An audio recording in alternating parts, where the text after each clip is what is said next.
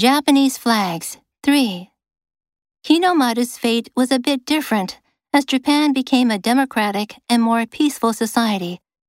But many school teachers, especially those who were affiliated with Japan Teachers Union, a leftist organization, often refused to bow to Hinomaru or even to sing the national anthem at entrance and graduation ceremonies. To them, both Japanese wartime flags were, and are, the unforgiven legacies of Imperial Japan.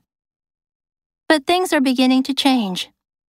In recent sports matches, including the World Cup soccer tournaments in 2008, for example, a few Japanese supporters raised the Rising Sun flags alongside Hinomaru to cheer the Japanese team.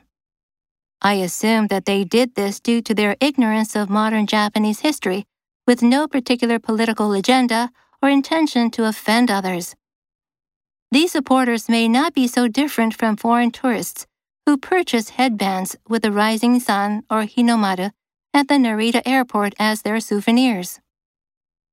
In contrast, anti Korean and anti Chinese racist organizations in Japan such as Zaitokukai, the equivalent of white supremacists in the US, roamed the streets with a rising sun flag and Hinomaru shouting unbearable speeches with lines such as Kill Koreans.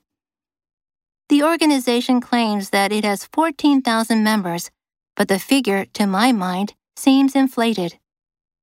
These groups romanticize Japan's aggressive and colonial past not unlike the attitudes of right wing extremists in the U.S. toward the American past.